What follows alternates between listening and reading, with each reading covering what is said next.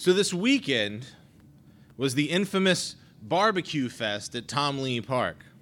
Have any of y'all ever been? Just a show of hands, who's actually been to Barbecue Fest? Scott's been. I went one time. It was really cool.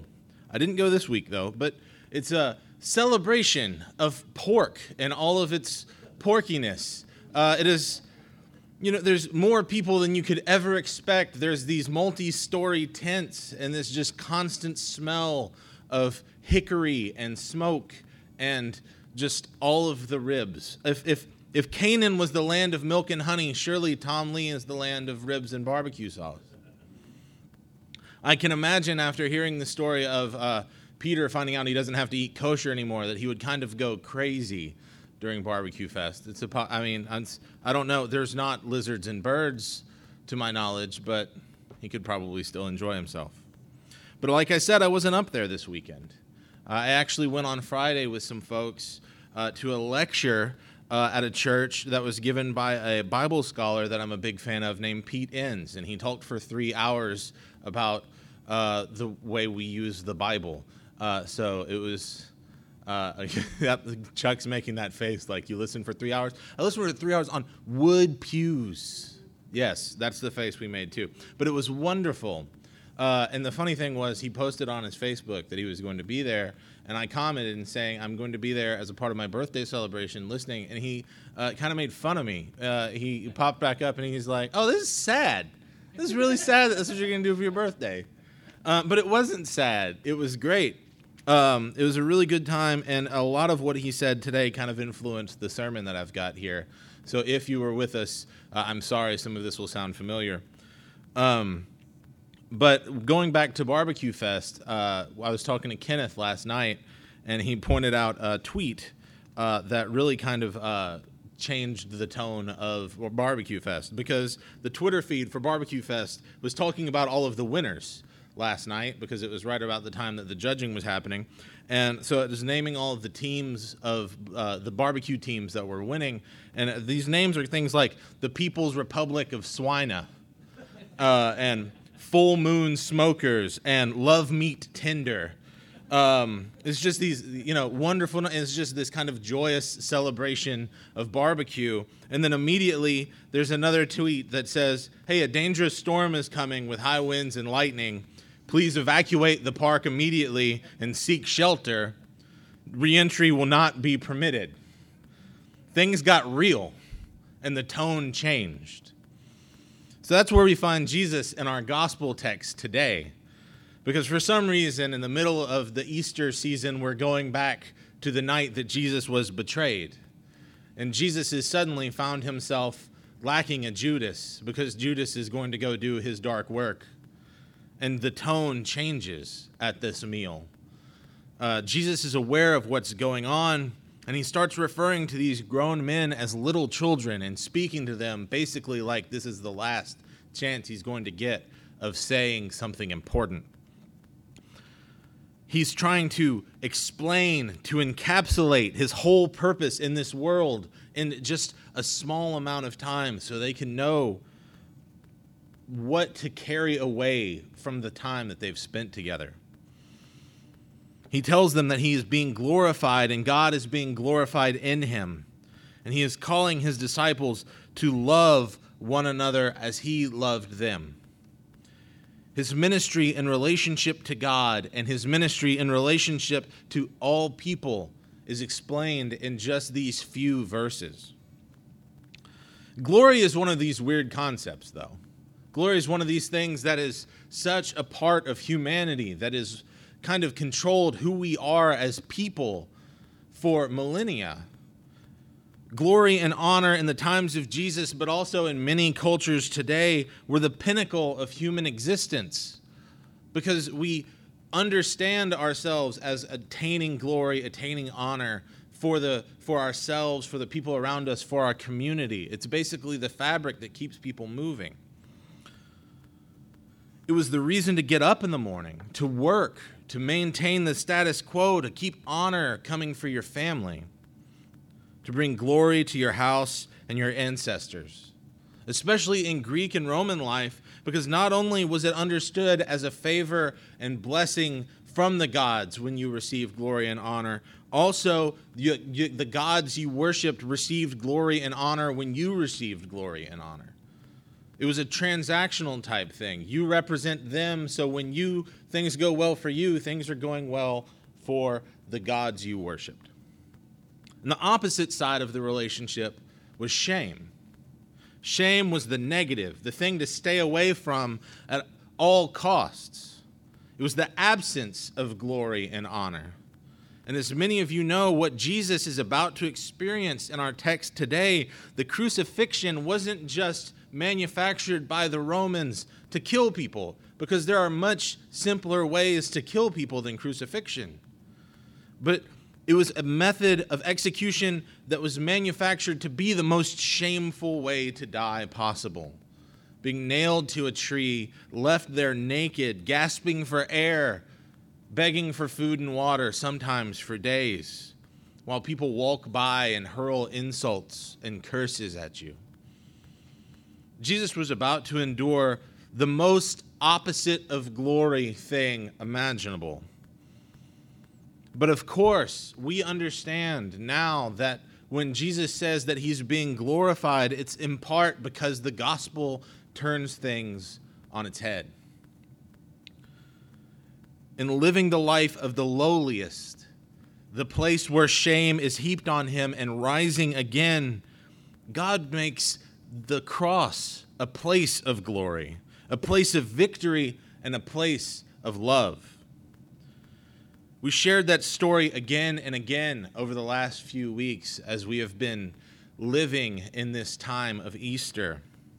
We mourned the death of Jesus on the cross, and we rejoiced with Mary and the disciples at the empty tomb. We've been amazed as the disciples have seen the nail-pierced hands and touched the hole in his side. We've witnessed the victory over death and shame. The disciples, though, in this moment of this story, didn't know this. They hadn't seen the next coming weeks. They're still oblivious to the coming events. And as we saw on Easter Sunday, they didn't understand this well enough to know that he was going to come back. They didn't see the cross as victory at all. They saw it as the precipice of despair, as their leader, their Messiah, their friend, was about to be cast aside to the furthest of the margins. So Jesus, to prepare them for this, reminds them of their relationship, reminds them of their friendship, reminds them of the love he has had for them, and uses it to command them, to oblige them, to ask them to love each other the same way. He gives them this new commandment to love each other as he has loved them. It's the final point he leaves them with, because it is the crux. It is the thesis. It is the whole point. It is the reason glory comes through something as terrible as the cross. Love is the reason. What I want to talk about today, the reason I think this really fits into the Easter season, isn't just the why we love, though. It's the how. As we live as Easter people, how do we love as Christ has commanded us to? How do we love each other as Jesus loved us? How do we continue on? As Jesus tells the disciples in the text, I won't be with you much longer, and where I'm going you cannot follow. So we're stuck here, together, without the Jesus that we could sit with and ask questions and figure out how all this works. A show of hands, real quick, how many folks have said at some point or heard someone say, wouldn't this whole faith walk be easier if Jesus could just show up in person and explain it to us, right? On some level, we're looking for that. I know I heard Peter say that pro- basically every week. Uh, he's like, you know what, if he could just show up, this would be a lot easier. He's not wrong. I think on some level, uh, we even when we see these stories of these disciples listening to Jesus and not getting it, we're like, these guys are a bunch of morons. If I was in this position, I would have picked up what he was putting down much sooner. Um, and it's there's this hope, I guess, for a checklist for, you know, Jesus to be like, hey, this entire place is screwed up. I'm going to explain to you in twelve steps how to make it not screwed up anymore. And all we'd have to do is listen to Jesus and it would be fine. But we don't get that. We don't get to sit down with Jesus that ends with a bullet point list to show how to be the body of Christ to each other and to the world. And it's obvious that we don't have this because we have thousands of different denominations and churches and types of Christians, different ways to believe, all quartered off into their own little sections, their own little corners. And we're fragmented due to disagreements on how to love like Jesus the right way. I mean, we have the Bible for sure, but the Bible, as much as we want it to be, isn't a set of instructions or a play-by-play on how to do this right. It's not like walking down a well-lit hallway, but basically it's more like stumbling through the dark of a maze.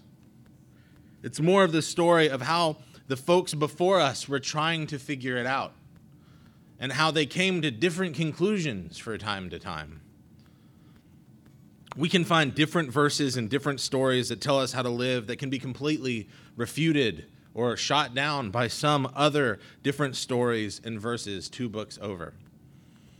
In Pete's lecture on Friday night, he talked a lot about this, about the relationship we have with the Bible, and he capstoned it by referring to a, uh, a line from N T Wright. Everybody knows N T Wright because Chuck mentioned N T Wright every nine days on average. After what, maybe it's, I don't know if you have the, the, the stats, but I'm assuming it's him and Willimon are like a, a, they're close, right? That's, when I wrote this, I didn't expect you to be here, so it's weird you finding out that I talk about you all the time. So this is a well-worn source, but Pete mentioned it in a way that I'd never heard it before. Wright talks about the Christian story like it's a Shakespearean play. And I don't know when the last time any of you read Shakespeare was, but one of the things with Shakespeare is he wrote in a five-act structure a lot of times, right?